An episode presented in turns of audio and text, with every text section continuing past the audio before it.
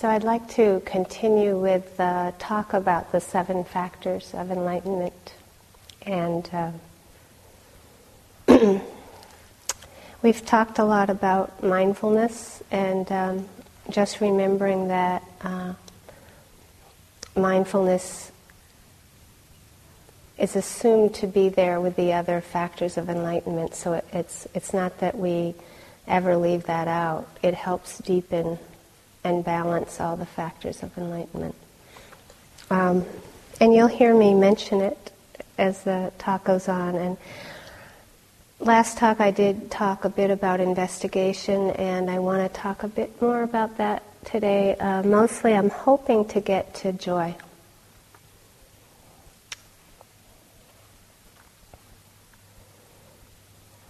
So, just again reminding us all that uh, mindfulness is is like the weft.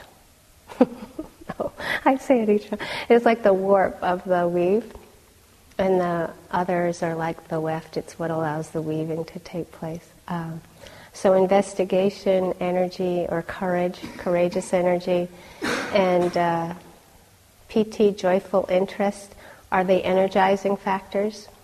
Calm, concentration, equanimity are the tranquilizing factors uh, we tend to each uniquely have um, more of a predilection for one or the other. So some of us are more inclined toward the energizing factors, and the calming factors aren't as accessible.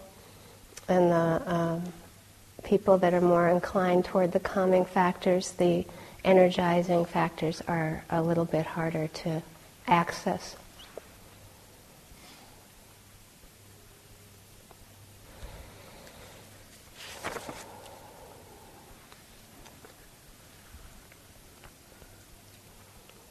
Uh, Dogen was a great Zen teacher in Japan, and um, when he was a young boy, his mom died. And it said that he had a very um, powerful glimpse of um,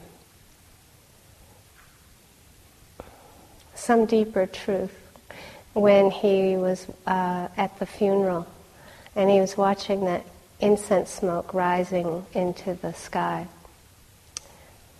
And he described it as understanding the evanescence of life.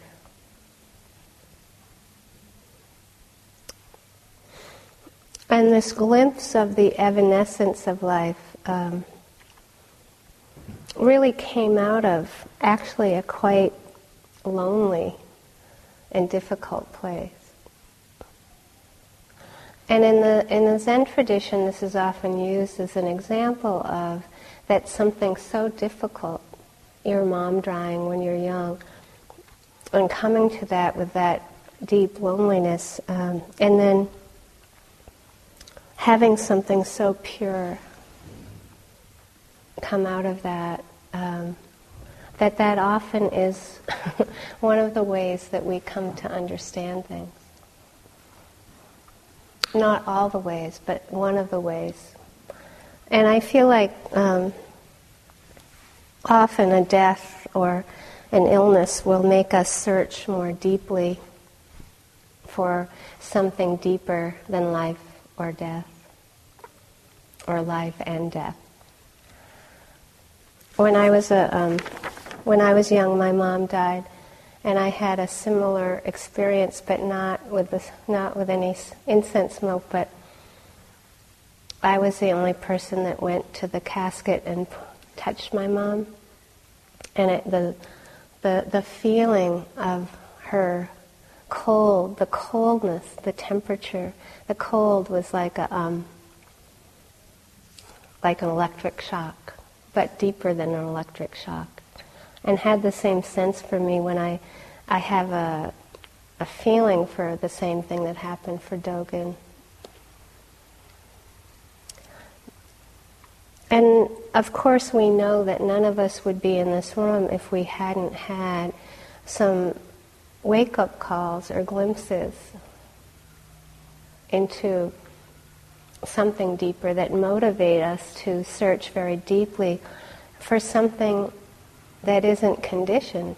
You know, there's the opposites of man, woman, you know, elder, child, you know, grief, happiness, gain, loss, all these, you know, many, many opposites, and there is a way that we are attempting to find something unconditioned, not, not in that dualistic universe.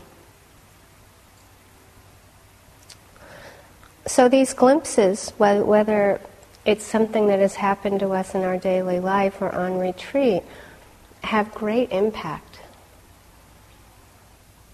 And they can be very different aspects of the truth. So sometimes it could be when we're eating or um, walking through the courtyard, or it can be anything that something will touch us very deeply. Often it's very simple. You know, I, I could give you so many examples, but I remember one time when I was sitting a long retreat and somebody must have had to have left the retreat early. And I saw their suitcases by these steps. Um, and I didn't even know this person. And I saw the suitcases. It was probably two months into a three month retreat. I just went to my room and I cried for an hour. Just, just that it had an impact, right? It wasn't rational. I couldn't talk myself out of it, but just that sense of how things change was just so deep.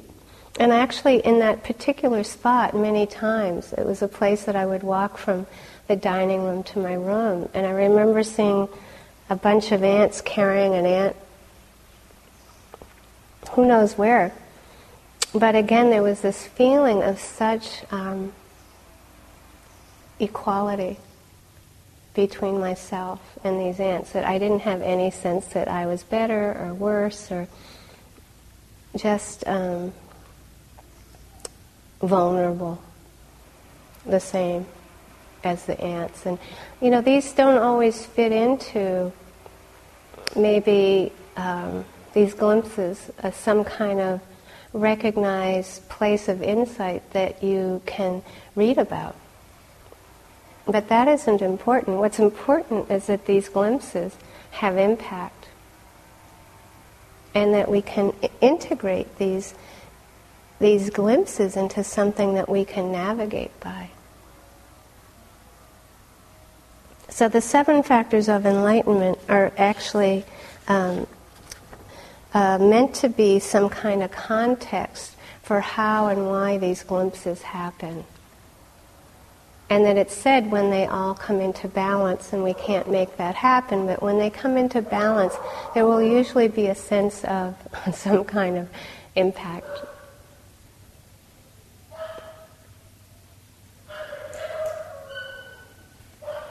So if we go over, you know, kind of um, the way that this practice works. Um, the encouragement is to once your attention connects with something like the sound right now once your attention connects with something can we sustain it? And sometimes i like to call that commitment because that's the it's the c word. It's like this what is sustaining, what is commitment. Um, and we usually find that if we're wanting more of something or wanting less, you know, we want more, we want less, that will kill the connection. It will kill the commitment. It will kill the ability to sustain the attention. And often what we come to find out when we sustain the attention through anything it are the three characteristics of existence. So the relationship between investigation, which is that first energizing factor, which as I said, it's like the light going on in a dark room. It, it's that it lights up the truth that we all share. As beings. So this isn't saying that it's just human beings, it's all beings. It's beings in the god and goddess realm, it's being in the in the deva realm, the celestial beings, it's human beings, it's dogs, it's geckos, it's the fish in the river, it's the beings we can't see. All beings are subject to when you investigate the moment to moment experience of body mind experience anicca, dukkha, anatta. And in this talk, hopefully, I don't want to spend the whole talk on each one, but I'm going to describe them a bit and then hopefully bring them into a joyful interest. so I know for myself when I first started hearing, probably particularly about dukkha, um, it was such a relief that, that there was some teachings on the planet that was, were really able to talk about impermanence or talk about um,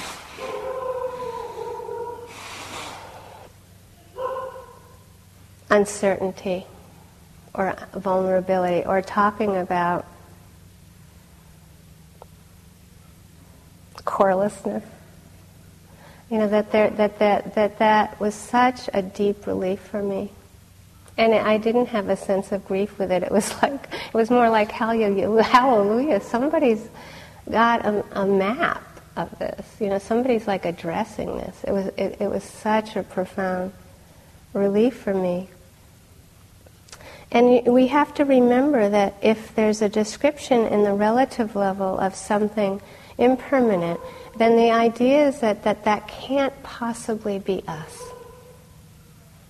Anything impermanent can't possibly be us. That would be the most important thing to remember. And you know, these questions that investigation brings up, like when you cut your hair and it's on the ground, is that you? When you urinate and it comes out of your body, is that you? When you eat, this is really important investigation. When you bring that food closer and closer to you, at what point would you think it would be you? Is it when it touches your lip? Is it when you chew it? Is it when it's sliding down? You know, and then what happens when it comes out? These are really basic things, but we don't check it out. Like, what? Who? Who are we? Is that can a thought possibly be us when it's the most insubstantial thing in the world? You can't hardly see it, you know? And yet it becomes such an important thing for us, and yet it can't possibly be us, and it can't possibly be somebody else. Or fear, happiness. Uh, so that encouragement Again, ehipassiko. Just show up for it. Check it out. Find something permanent.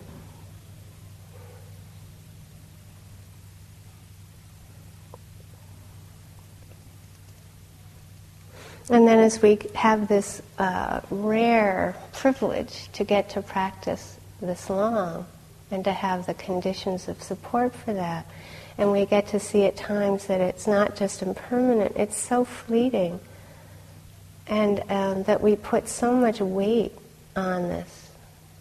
We have so much identification with it. And again, there's so many layers to that. So that's what is meant to be exposed on deeper and deeper levels. And then dukkha, um, because of impermanence, dukkha exists. So it, it, they're all really all related, but it's really that sense of uncertainty. That, that's the clearest meaning of dukkha. It's, it's translated as suffering, you know, that we can see it as a kind of angst, but it's really that experience isn't dependable, it's uncertain. And I love the word vulnerable because it's, it often takes out a lot of the um, extra sting or judgment with it, except that culturally we tend to associate vulnerability with weakness, which is unfortunate. You know, because when we are able really to be just vulnerable or sensitive, as our sense doors imply, um, we're very strong. We're the most strong. Vulnerable meaning, you know how you count the days to the end when it's not easy, you know? And it, it could be anything that bothers us, you know, and it's yet you can you can really even like it here a lot, but when it's trouble, when there's any trouble, you like you really count you depend on time, right? And then you get to the next place. And it's the same thing. It's like we we get to this place where oh, you know, it's like this, that, but it's okay. And yet, when things are hard, we take refuge in impermanence and we, we, we like the idea of time. and then the opposite happens, and you know, it's like the thought of having to leave here so soon can be unbearable. It'll be the other side where not only is it just maybe here, but we'll have this idea that we want to practice a long time somewhere else because it's going well. And we'll see it's how, what do you call it? Um, fickle. how fickle we are. Just incredibly fickle. And this is what I mean by connecting, sustaining our attention. How, how actually um, it's much easier to keep doing new things than to sustain the attention through the same thing. Anatta. Often, when we sustain the attention through something long enough, whether it's with a person or with a breath or with anything, we find that it's not controllable. And we don't like that.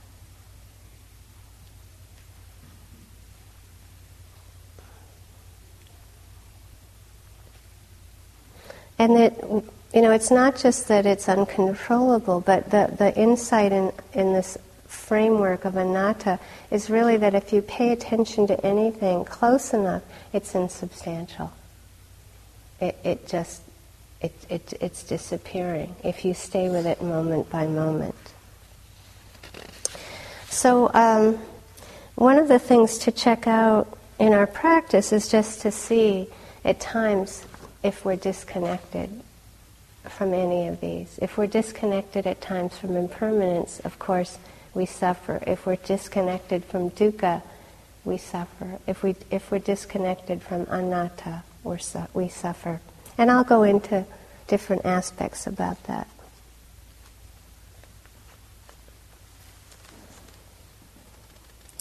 And uh, just the last thing about this connecting, sustaining, often um, as I said the other day, there's often a grief process that we have when we really sustain the, the attention through something. So, for example, when I was a little kid, I remember it hit me earlier than most kids because uh, my father was um, recognizably not perfect. kind of younger than for most kids. But I don't know if you remember the point in time where you started to see one of your parents as not as perfect as you wanted them to be. And that there's a grief process in that. But we do it with every human. We have to. We have we have to face that sense that, oh, um, oh, they are they're not actually at third stage of enlightenment so they have aversion and attachment. And it's disappointing. Yeah? And it's disappointing in ourselves. And to be able to just go, ah, disappointment. Just to be able to explore it, to be with it. There is that sense of um, the loss of the illusion of finding somebody that's going to be perfect. Or that's really going to um, meet that kind of um, demanding, self centered, needy mind You know, that, that, we, that we really apply to just about anything. We can apply it to the breath, we can apply it to the food, we can apply it to the bath we have with the bucket, or, you know, we can apply it to anything. And that isn't to say that it's wrong to have self centered thinking. What I would encourage is to check it out. Mostly we do have self centered thinking, and in fact, that's its purpose. You're not meant to be putting in a whole different soundtrack into your head, it's like you'll see that a lot of the thinking is really meant to be a fight or flight protective um, response to how things are. What we start to do is be able to say, oh, yeah, disappointment, and then be much more realistic. It's like facing limitation. again and again facing how it really is versus how we want it to be. And I would say the degree to which we can be mindful of disappointment would be how mature our heart really is.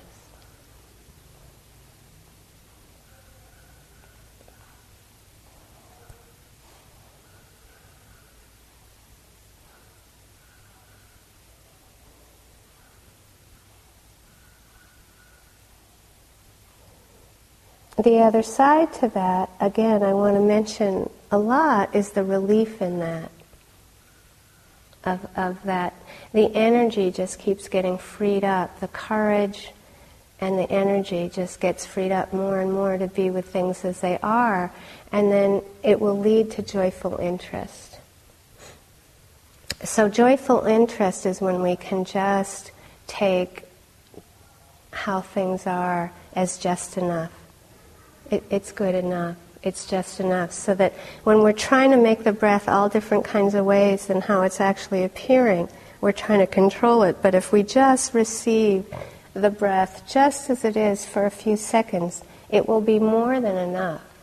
If you receive something that purely with a pure exploration, which is joyful interest, uh, and the courage, the investigation, the courage, allows for that process to happen, um, then I would call that pure exploration. The exploration about what's happening isn't motivated by self centered desire. So it's pure.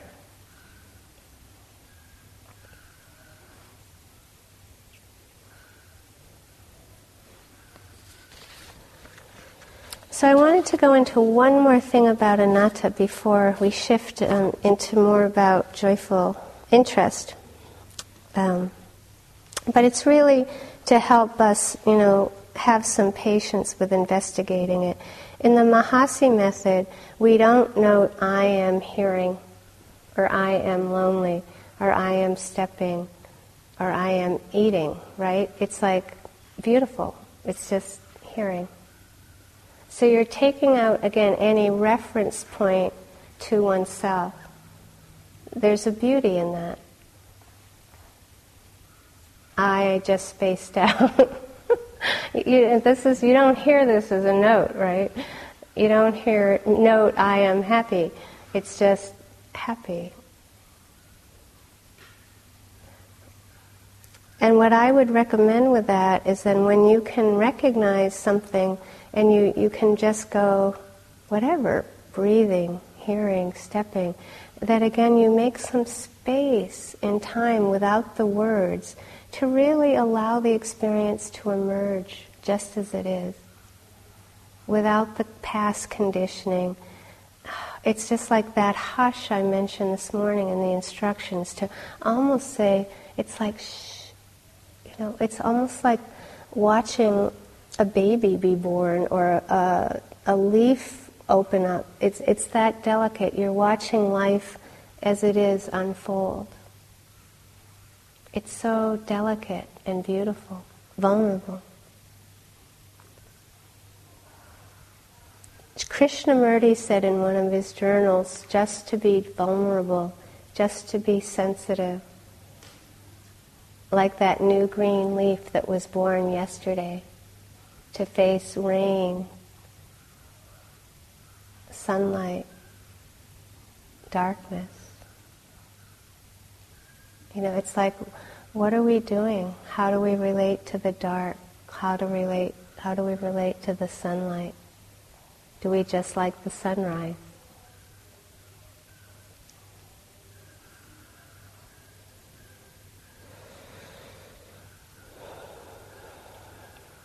One of the um, pre digital metaphors I like to use for getting a sense of that truth of existence, anatta, is to remind us all that if we went into a movie theater right now, or say we had a big white sheet in the back over, over the altar, uh, and somebody came in with a projector and there was a person behind the projector. A good meditation teacher is going to say, you know, pay attention to how you're watching the movie and start to see where you're identified right or not identified with certain beings, certain things that are happening. But then there will be encouragement to turn around and go to the projector. And then if you're quiet enough, you know, there'll be times when there'll be an instruction to look at the film.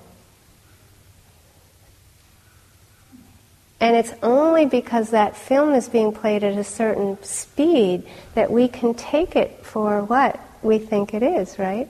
And this is what we are doing moment by moment. It's because we're used to going at one speed that we don't see what Sayadaw was talking about yesterday, that it really is frame by frame. But what I would like to say about frame by frame is that that means that a frame is complete. The frame includes the whole universe. Then it's gone. The mind is that vast. That's why you can be omniscient if one chooses to be and works at it. Because that you can't possibly be omniscient if there wasn't a completion in one frame it wouldn't be possible that so what we're encouraging is a pre-verbal awareness. Mindfulness is a pre-verbal awareness. Someone said to me the other day when i was trying to in- explain this it's like Michele you're saying we're, we're meant to be dropping in between the lines. That metaphor might work but whatever it is it's like there's always something invisible there's always nibbana, there's always the unconditioned. If there's the conditioned, there has to be the unconditioned. And we're so enthralled with the relative level, right? We're so enthralled with the movie. And part of in this particular Mahasi method that can be hard is that there are dry periods because we get we're meant to get disenchanted with experience. I used to just have, I have a good imagination. When it would get really dry, I would just pretend I had eaten a hundred crackers, you know, just without any water. Like it would just get so dry, you know. just sometimes you have to take a little, you know, break and just add something into the frame by frame bare attention. I mean, it's not hard here. You could just walk up and stare at the bougainvillea.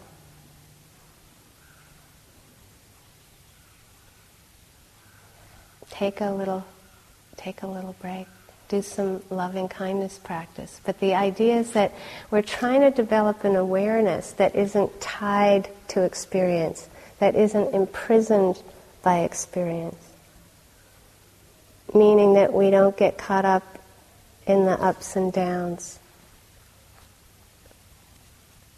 We're not identifying good practice as being me or bad practice as being me. We're not identified with, I want to be the best yogi here, I'm the most special yogi here, I'm the worst yogi here, I'm doing terrible. Well, at least I'm equal to everybody here. You know, we do this whole thing, right? And that just learning that those thoughts, of course they come up. This is what we do. In fact, that kind of thinking, conceit doesn't disappear uh, until full enlightenment comparing. The Buddha said comparing is madness.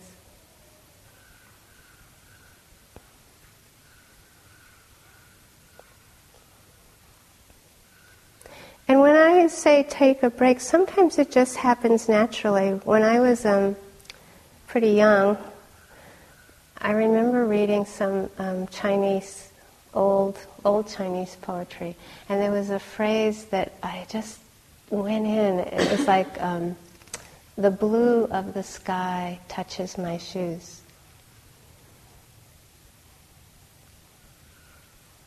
And it was like, hmm. it was so deep, yeah? It's just like that's a very much an anatta perspective. But it's said in a very different way than being aware of knowing pressure, stiffness, right? And then pressure, stiffness disappearing, the mind appearing. You know, that, that whole way of describing it that Sayadaw was doing is a really important way. And then this other more poetic way also can nourish the heart if it gets, you know, too much. One of my favorite things here is to pour water out of my thermos and just to taste the water and taste the wood the wood fire in the water. You know, this is deep. This is something really important to investigate and to understand.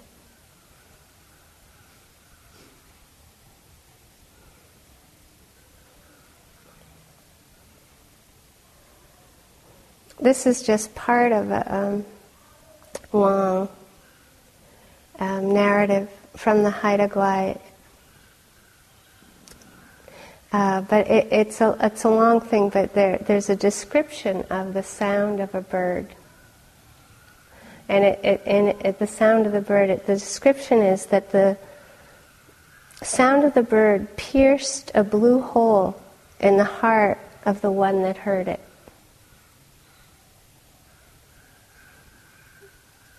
Very different way of describing something that's very important sound of the bird pierced a hole, a blue hole in the, heart of the one who heard it. You know, that again, it's like different ways of describing the same thing.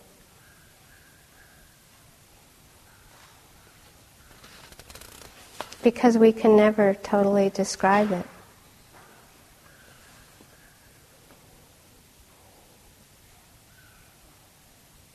So if you can have the courage this is the third factor of enlightenment, to go through this process of what I call purity purification, purity purification over and over again, which means some of the factors of enlightenment or all of them come into balance and then they come out of balance. and then some of them or all of them come into balance and we call that good practice and then they go out of balance and we call that bad practice. And the worst part about when they come out of balance, and this is scientific, I didn't make it up, this is just what happens, but as your energy starts to go down, another layer of purification comes up. So you're holding the hindrances at bay, and you know there's a way in which everything's kind of going along, and it's like you know if you acted it out, it would be like, oh, finally, you know, it's like you've done all this work and you feel protected from the hindrances and, you know, you're seeing clearly and this is when you plan, you know, your next retreat and, you know, it's all going well and then the energy goes down and you can feel it. You know it's going. And it's just so painful. It's really painful because you can't control it. It's falling apart and that's just when another layer of aversion and attachment are coming up. And it's the last, you know, we're so vulnerable. It's the last thing we need, right? At that point in time. That's how it happens. And then we fight it. We're trying to hold on to that good stuff, right? And it's like, in the meantime, this other stuff is coming. Equanimity, this last factor of enlightenment, is, me, is when there's no resistance to anything whatsoever.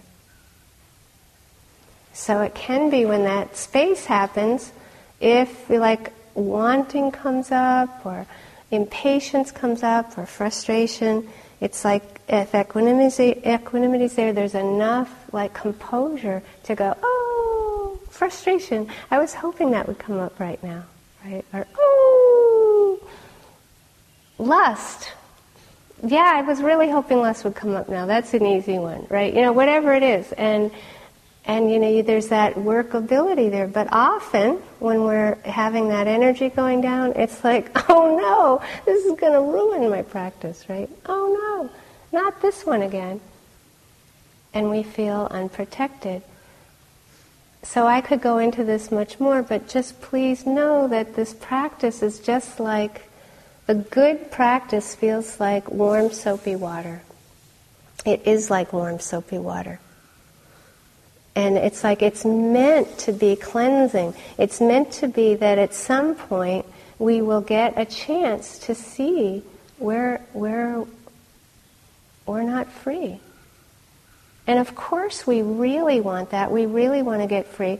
But when we're hit with something we don't think is really what we should be paying attention to. And that's, you know, that's when we start to go down. But eventually, as we've said, you know, you can even go all the way down to despair, hopelessness, and it's like, it's okay. And, and, I, and I have something about doubt. I suppose I could do that now. But basically, doubt is just we've lost the thread. You know, we, the controller has appeared. We think we can control this process that I just described. And we get into this whole overlay of shoulds, how we want the experience to be, you know, or don't want it to be. And it, it's really such a relief again when we can go, oh yeah, discontentment, you know, discouragement, disappointment. And it's really the opposite of this next factor of enlightenment, joyful interest. So just to know, you know, doubt doubt is insidious, there's always a recipe for it. We so wanted so much more to be happening than, what, than what's happening.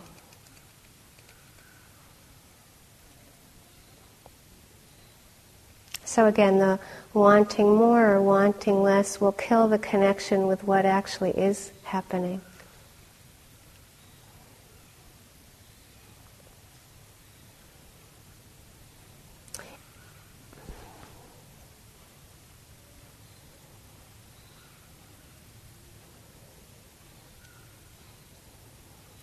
I really appreciate that this next factor of enlightenment was described by the Buddha as uh, the gateway to enlightenment. Joy, the gateway to enlightenment.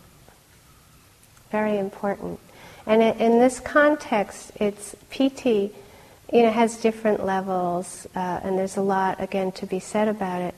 But just to remember that in its purity, it's when there is no agenda and when there is no expectation. And I like to call it pure exploration. And we equally, we're equally interested. It's the deep delight in the truth of things, and the truth as it is, not how we're wanting it. So, for example, probably one of the experiences that is really the hardest for us human beings to be with is shame. And you probably didn't think, oh boy, I hope shame comes up a lot at my next retreat because, you know, I don't know how to be mindful of it yet, right? It's a joke. Very few people will even raise their hand and say, you know, I'm just being clobbered by shame and humiliation and defeat. And it's just um, not, jealousy is another one, not our favorite experiences to be interested in.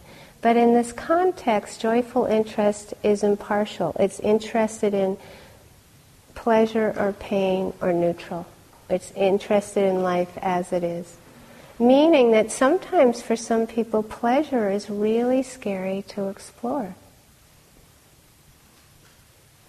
Pain can be just as difficult to explore without getting caught up in identifying with it as me or I or mine.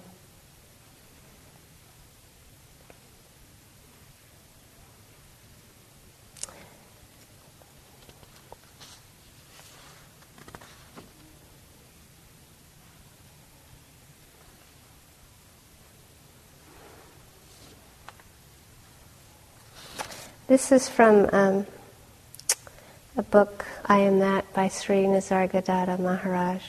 A question to him, or even a comment, was pain is not acceptable. And he said, Why not? Did you ever try? Do try, and you will find in pain a joy which pleasure cannot yield, for the simple reason that acceptance of pain takes you much deeper than pleasure does. The personal self, by its very nature, is constantly pursuing pleasure and avoiding pain. The ending of this pattern is the ending of the self. The ending of the self, with its desires and fears, enables you to return to your real nature, the source of all happiness and peace. Pain then therefore is painful when resisted, joyful when accepted.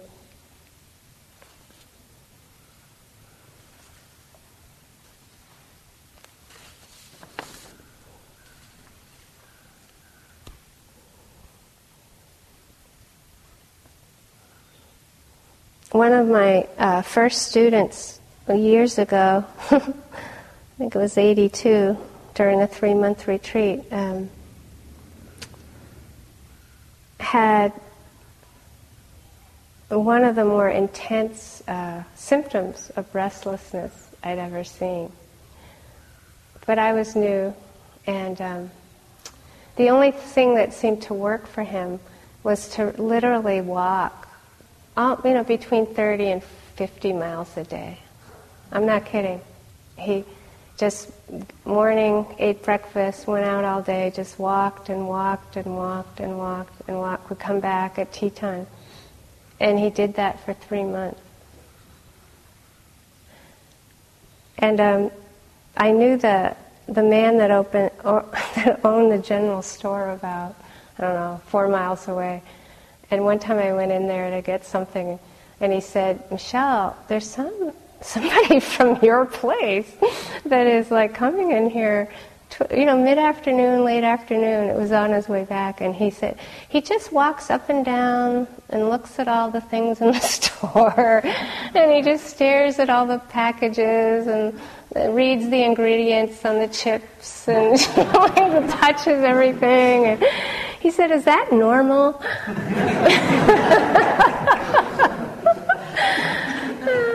I'm like, no, normal. I said, well, let's just assume maybe you're normal. that that's normal for somebody to come in your store and be interested in all your products. he said, but he doesn't buy anything. so funny. And it, you know, it's fun to see things over time. It's something I can offer you. You know, it's like. Um, speed it up, he came to a three month retreat and he hated everybody. I mean, it was just like everybody drove him crazy. It's like all that needing, that such a big pasture, you know, was really avoiding the aversion, right? And when he tried to stay put, just this tremendous amount of aversion was coming up. And just again, holding him through that and letting him, you know, go for a little walk. But really, he hardly needed to go out Really, he just sat and walked that retreat, but just exploding with aversion. and then speed it up. You know, one of the last times I taught a three month retreat with him. And this is after a lot of suffering and effort. You know, he, every interview, he would come in just like totally peaceful and quiet. And he wouldn't say anything for maybe 10 minutes, and a little tear a little tear would come down his cheek. And then he'd just say, I'm fine. Nobody's driving me crazy. Everything's fine. And that he described that retreat as um, the valley of contentment. And then the next long retreat he did, he came in, uh, you know, a week or two into it, and he said, what happened to the valley of contentment? and I said, well, you might be moving on. You might be going, you know, deeper and having to work with some deeper stuff. And he's like, oh, it doesn't stop. And I said, well, you know, you are moving on. You've got other stuff to do. You see, we want it to stay the same. But to go from walking 30 to 50 miles, an miles a day to just exploding anger to that deep contentment, it was breathtaking. And you know, this is what happens. We go through, this is, you just put in your time, and it's what happens. You go through those layers, you go through purity, purification, purity, purification, until really you just are able to be mindful of more and more, less and less resistance to anything. It's the resistance that's so painful.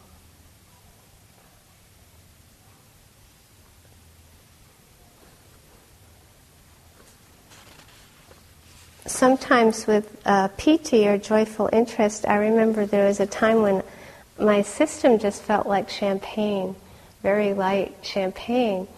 Uh, and one of my teachers was saying, you know, you're not getting attached to that, are you? And I'm like, no. I'm not getting attached to this. And then I'd even try, I'd be like liking, liking, pleasant, pleasant. And I had myself totally convinced I wasn't attached to it. Um, and then, you know, there might be light, light, light, light, light, light. And then maybe two sittings later, I'd be like, you know, sleeping, right? Falling asleep, and I'd think, what happened to my bubbly feeling? and then it was clear. It was, it was not that big an attachment, but it was like, more like, what happened? You know, it's like, what happened to the valley of contentment? What happened to the bubbly feeling. You could, you know, there's that still, there's a light attachment. It might not be so intense, but there's work to do. No matter what theoretical stuff you hear, no matter what, all the things you might hear that will be confusing, really the practice is is there anything sticky? If there's something sticky, that's where the work is. That's and it just just be honest with yourself. And that's all it takes, the whole path. Sticky or non sticky. hmm.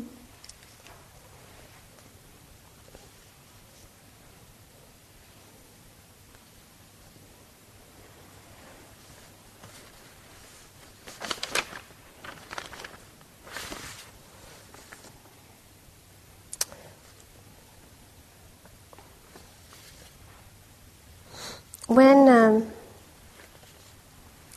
we talk about these energizing factors of enlightenment, the basis of it is again equi- uh, mindfulness. So I wanted to read something that's very important. It's from Suzuki Roshi. The goal of the practice is always to keep our beginner's mind. It's, it's, it's, it's the practice in a nutshell. the goal of the practice is always to keep our beginner's mind. Suppose you recite a sutra only once. It might be a very good recitation, but what would happen to you if you recited it twice, three times, four times, or more? You might easily lose your original attitude towards it. The same thing will happen in your other practices. For a while, you will keep your beginner's mind, but if you continue to practice one, two, three years or more, although you may improve some, you are liable to lose the limitless meaning, the limitless meaning of original mind. If your mind is empty, it is always ready for anything. It is open to everything. In the beginner's mind, there are many possibilities. In the expert's mind, there are few. You know, this is so important.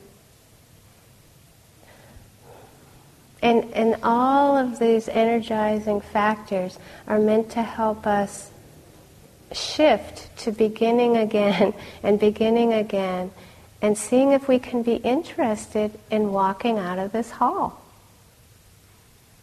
standing If you can walk out of this hall from where you sit and stand and walk to the door without trying to get somewhere, but here, that is the practice. And then you get through the door, and the door is amazing. How many times have you touched that door and opened the door and not noticed it? Doors are always amazing. Being able to open them, to be able to have a hand that can actually work and open them is amazing. Having a mouth that will open, that will chew and swallow and digest, a body that can eat is amazing.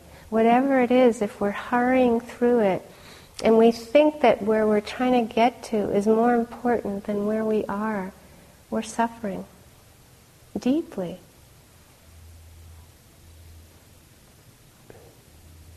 So, uh, this genuine interest, it takes time. It takes time to not think that I got to get out of the hall to get to my walking place because that's so much more important.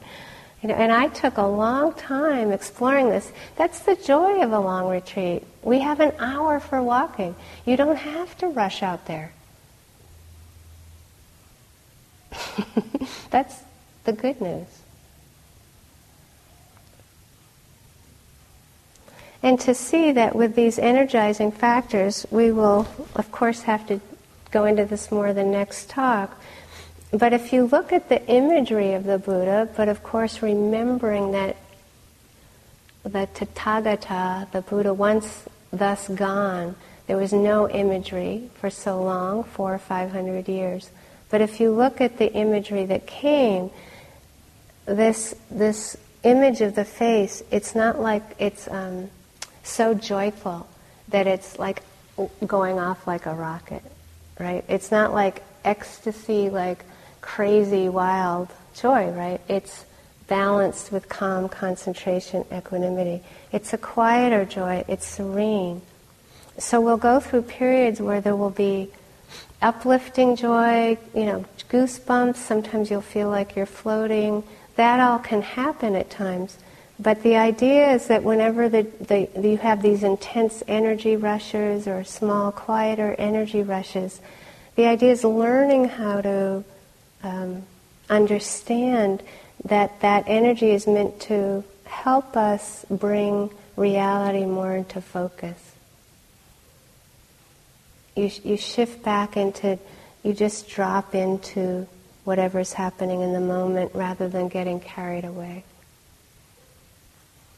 we can get carried away. That's often, you'll find, you know, all of a sudden you'll remember somebody that was in the back row of your first grade class and their image will come really into focus and it's like wow you know or this song will repeat and repeat or whatever it is our history will just be going through um, we might be figuring out the most important concept related to, to sayadaw's talk right that you know it's like whatever it is this seduction of figuring out the practice may be the most seductive.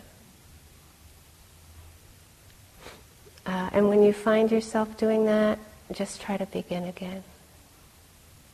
This transition, it's a gateway to enlightenment. Joy for joy. Ah, this should be this should be put on everybody's forehead.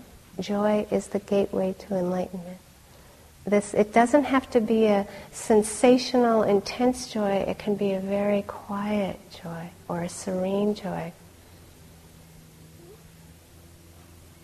Maybe barely a whisper but it, it, the gateway is that it can help us purely explore without the agenda without wanting more than what's really happening. And it, it really is um, the factor that does allow us to be interested in shame as well as the breath, as well as joy and sorrow.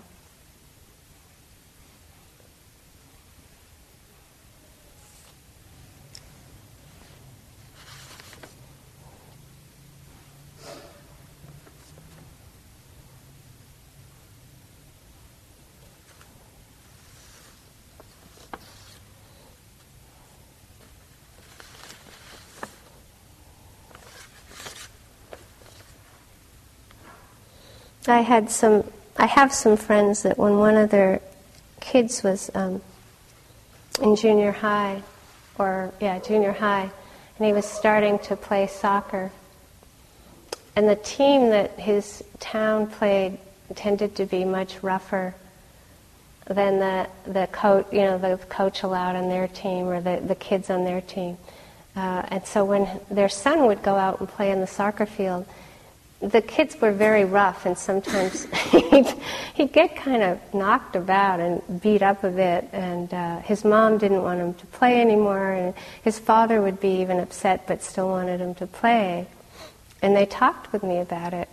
So I, I went. I just asked him. I said, you know, why, why, in the face of sort of getting more, more hit around or banged up than you would want, why do you keep doing it? Because I thought that was important. Why do you want to keep doing it? And he said, his eyes just lit up. And he's like, I love soccer so much that I'm willing to do, I'm willing to put up with that. I just love it so much. so I went back to his mom and I'm like, he's, you know, they're not going to be as bad as some teams. It's not that bad. He just loves it so much. He, he wants to play. Let him play. Retreats are like that.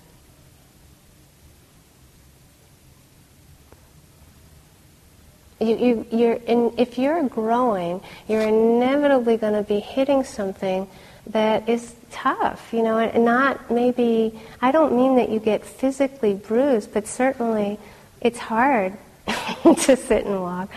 It's hard, but the real hard one is having the courage to come in and sit down and not know what's going to happen.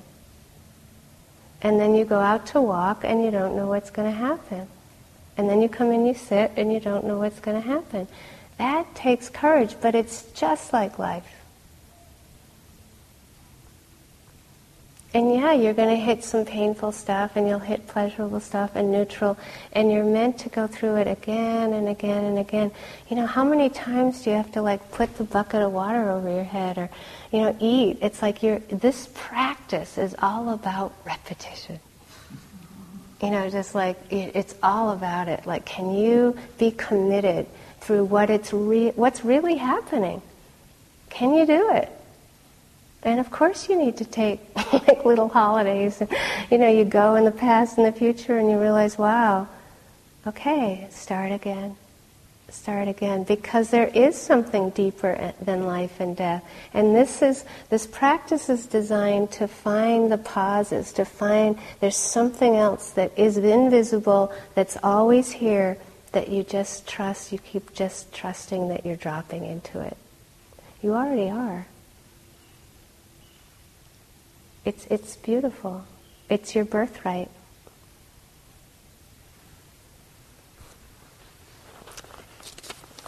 So hopefully we can love the truth so much that we're willing to go through what we need to go through.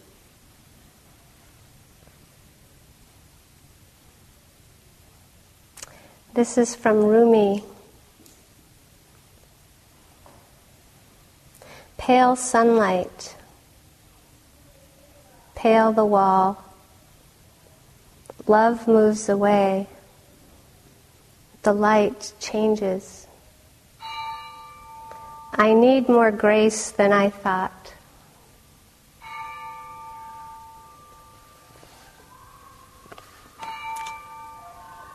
As I said, we need all the help we can get. And just know that. Just know that this takes a lot of courage, and then you rest. And then the dogs all. and then you courage, you anchor, you courage, you anchor, and it, it's just a, a very noble thing to do. So let's sit for a minute.